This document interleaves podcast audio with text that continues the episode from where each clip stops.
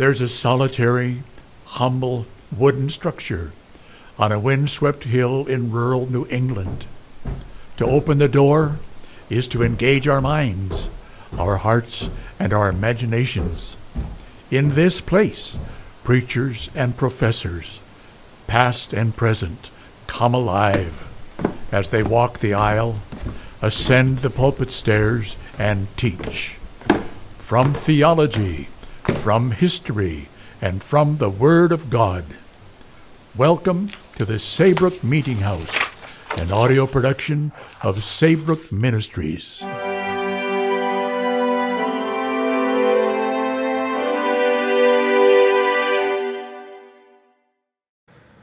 The Fundamentals, Volume 1, Section 2 The Deity of Christ by B.B. Warfield. A recent writer has remarked that our assured conviction of the deity of Christ rests not upon proof texts or passages, nor upon old arguments drawn from these, but upon the general fact of the whole manifestation of Jesus Christ, and of the whole impression left by him upon the world. The antithesis is too absolute, and possibly betrays an unwarranted distrust of the evidence of Scripture. To make it just, we should read the statement rather thus Our conviction of the deity of Christ rests not alone on the scriptural passages which assert it, but also on his entire impression on the world, or perhaps thus our conviction rests not more on the scriptural assertions than upon his entire manifestation. Both lines of evidence are valid, and when twisted together form an unbreakable cord. The proof texts and passages do prove that Jesus was esteemed divine by those who companied with him, that he esteemed himself divine, that he was recognized as divine by those who were taught by the Spirit, that, in fine, he was divine.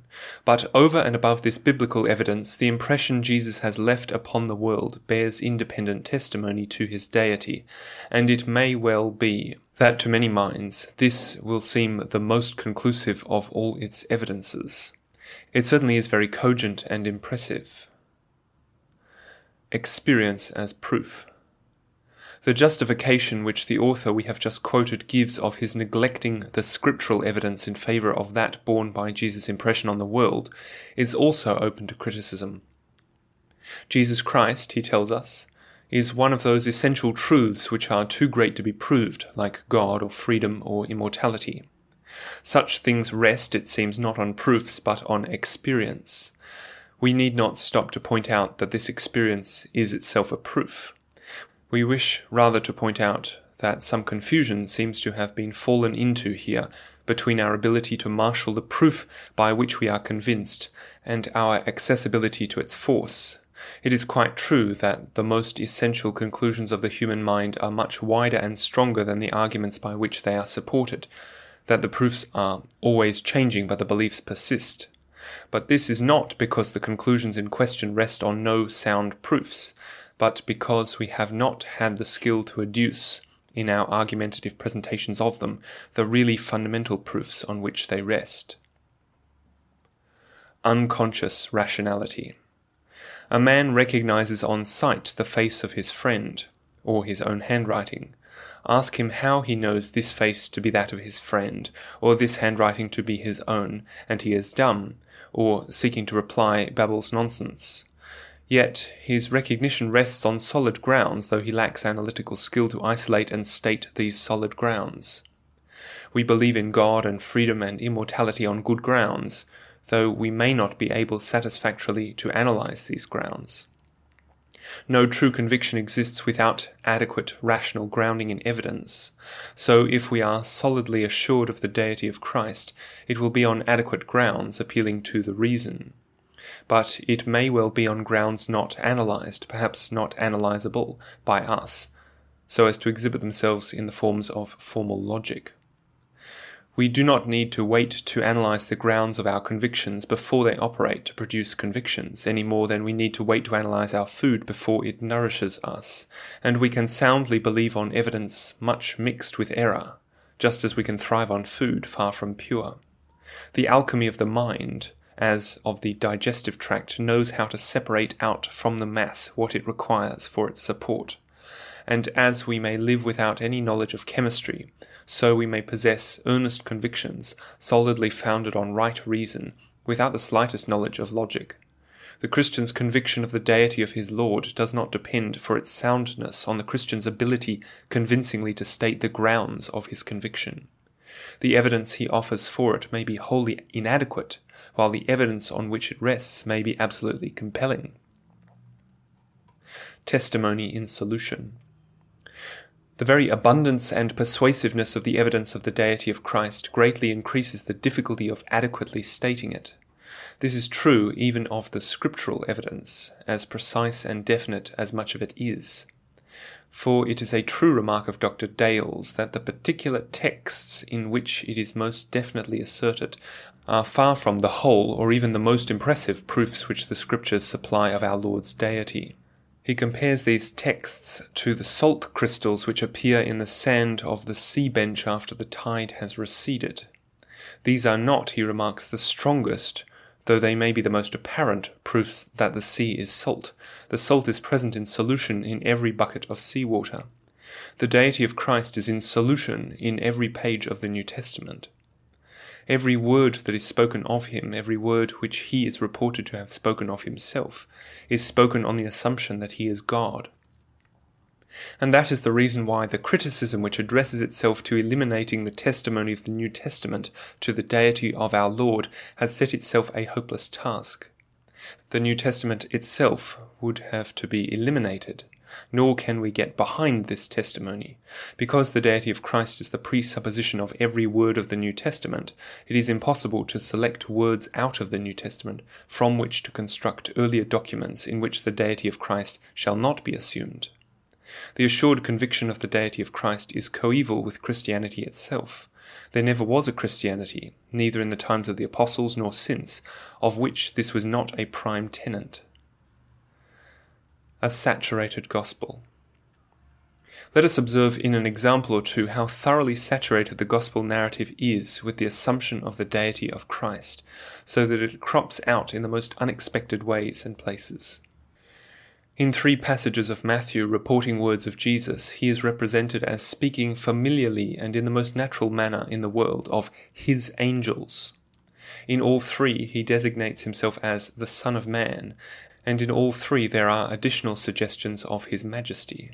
The Son of Man shall send forth his angels, and they shall gather out of his kingdom all things that cause stumbling, and those that do iniquity, and shall cast them into the furnace of fire. Who is this Son of Man who has angels, by whose instrumentality the final judgment is executed at his command? The Son of Man shall come in the glory of his Father with his angels, and then shall he reward every man according to his deeds. Who is this Son of Man surrounded by his angels, in whose hands are the issues of life? The Son of Man shall send forth his angels with a great sound of a trumpet, and they shall gather together his elect from the four winds, from one end of heaven to the other. Who is this Son of Man at whose behest his angels winnow men? A scrutiny of the passages will show that it is not a peculiar body of angels which is meant by the Son of Man's angels, but just the angels as a body, who are his, to serve him as he commands. In a word, Jesus Christ is above angels as is argued at explicit length at the beginning of the epistle to the Hebrews, to which of the angels said he at any time, Sit on my right hand, etc. Heaven comes to earth. There are three parables recorded in the 15th chapter of Luke as spoken by our Lord in his defense against the murmurs of the Pharisees at his receiving sinners and eating with them. The essence of the defense which our Lord offers for himself is that there is joy in heaven over repentant sinners. Why in heaven, before the throne of God? Is he merely setting the judgment of heaven over against that of earth or pointing forward to his future vindication? By no means. He is representing his action in receiving sinners, in seeking the lost, as his proper action because it is the normal conduct of heaven manifested in him. He is heaven come to earth. His defense is thus simply the unveiling of what the real nature of the transaction is. The lost, when they come to him, are received because this is heaven's way, and he cannot act otherwise than in heaven's way. He tacitly assumes the Good Shepherd's part as his own. The unique position. All the great designations are not so much asserted as assumed by him for himself.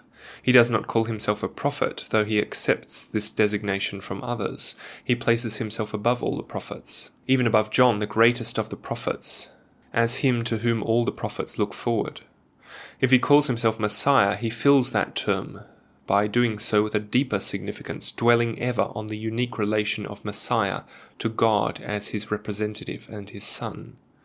Nor is he satisfied to represent himself merely as standing in a unique relation to God. He proclaims himself to be the recipient of the divine fullness, the sharer in all that God has. He speaks freely of himself indeed as God's other, the manifestation of God on earth, whom to have seen was to have seen the Father also, and who does the work of God on earth. He openly claims divine prerogatives, the reading of the heart of man, the forgiveness of sins, the exercise of all authority in heaven and earth. Indeed, all that God has and is, he asserts himself to have and be omnipotence, omniscience, perfection, being as to the one, so to the other. Not only does he perform all divine acts, his self consciousness coalesces with the divine consciousness. If his followers lagged in recognizing his deity, this was not because he was not God, or did not sufficiently manifest his deity. It was because they were foolish and slow of heart to believe what lay patently before their eyes. The Great Proof The Scriptures give us evidence enough, then, that Christ is God, but the Scriptures are far from giving us all the evidence we have. There is, for example, the revolution which Christ has wrought in the world. If indeed it were asked what the most convincing proof of the deity of Christ is, perhaps the best answer would be just Christianity the new life he has brought into the world, the new creation which he has produced by his life and work in the world, here are at least his most palpable credentials. Take it objectively, read such a book as Harnack's The Expansion of Christianity, or such an one as von Dobschutz's Christian Life in the Primitive Church, neither of which allows the deity of Christ, and then ask, could these things have been wrought by power less than divine? And then remember that these things were not only wrought in that heathen world 2,000 years ago, but have been wrought over again every generation since, for Christianity has reconquered the world to itself each generation. Think of how the Christian proclamation spread, eating its way over the world like fire in the grass of a prairie. Think how, as it spread, it transformed lives. The thing, whether in its objective or in its subjective aspect, were incredible had it not actually occurred. Should a voyager, says Charles Darwin, chance to be on the highest point of shipwreck on some unknown coast, he will most devoutly pray that the lesson of the missionary may have reached thus far. The lesson of the missionary is the enchanter's wand. Could this transforming influence, undiminished after two millenniums, have proceeded from a mere man? It is historically impossible that the great movement which we call Christianity, which remains unspent after all these years, could have originated in a merely human impulse, or could represent today the working of a merely human force. The proof within. Or take it subjectively. Every Christian has within himself the proof of the transforming power of Christ, and can repeat the blind man's syllogism why, herein is the marvel that ye know not whence he is, and yet he opened my eyes. Spirits are not touched to fine issues who are not finely touched. Shall we trust, demands an eloquent reasoner, the touch of our fingers, the sight of our eyes, the hearing of our ears, and not trust our deepest consciousness of our higher nature, the answer of conscience, the flower of spiritual gladness, the glow of spiritual love? To deny that spiritual experience is as real as physical experience is to slander the noblest faculties of our nature, It is to say that one half of our nature tells the truth, and the other half utters lies. The proposition that facts in the spiritual region are less real than facts in the physical realm contradicts all philosophy. The transformed hearts of Christians, registering themselves in gentle tempers, in noble motives, in lives visibly lived under the empire of great aspirations, these are the ever present proofs of the divinity of the person from whom their inspiration is drawn. The supreme proof to every Christian of the deity of his Lord is then his own inner experience of the transforming power of his Lord upon the heart and life. Not more surely does he who feels the present warmth of the sun know that the sun exists, than he who has experienced the recreative power of the Lord, known him to be his Lord and his God. Here is, perhaps, we may say, the proper, certainly we must say, the most convincing proof to every Christian of the deity of Christ, a proof which he cannot escape, and to which, whether he is capable of analyzing it or drawing it out in logical statement or not, he cannot fail to yield his sincere and unassailable conviction. Whatever else he may or may not be assured of, he knows that his Redeemer lives. Because he lives, we shall live also, that was the Lord's own assurance. Because we live, he lives also. That is the ineradicable conviction of every Christian heart. Thank you for joining us this week at the Saybrook Meeting House. We hope you've been blessed by today's podcast. Saybrook Ministries' mission is to provide didactic and devotional content from the Christian faith delivered to the saints recovered and refined by the Protestant Reformation. Be sure to visit saybrookministries.org for continually updated Christian content designed to inspire and invigorate our imagination and intellect. Join us next week for another journey to the Saybrook Meeting House. Until then, may God bless you.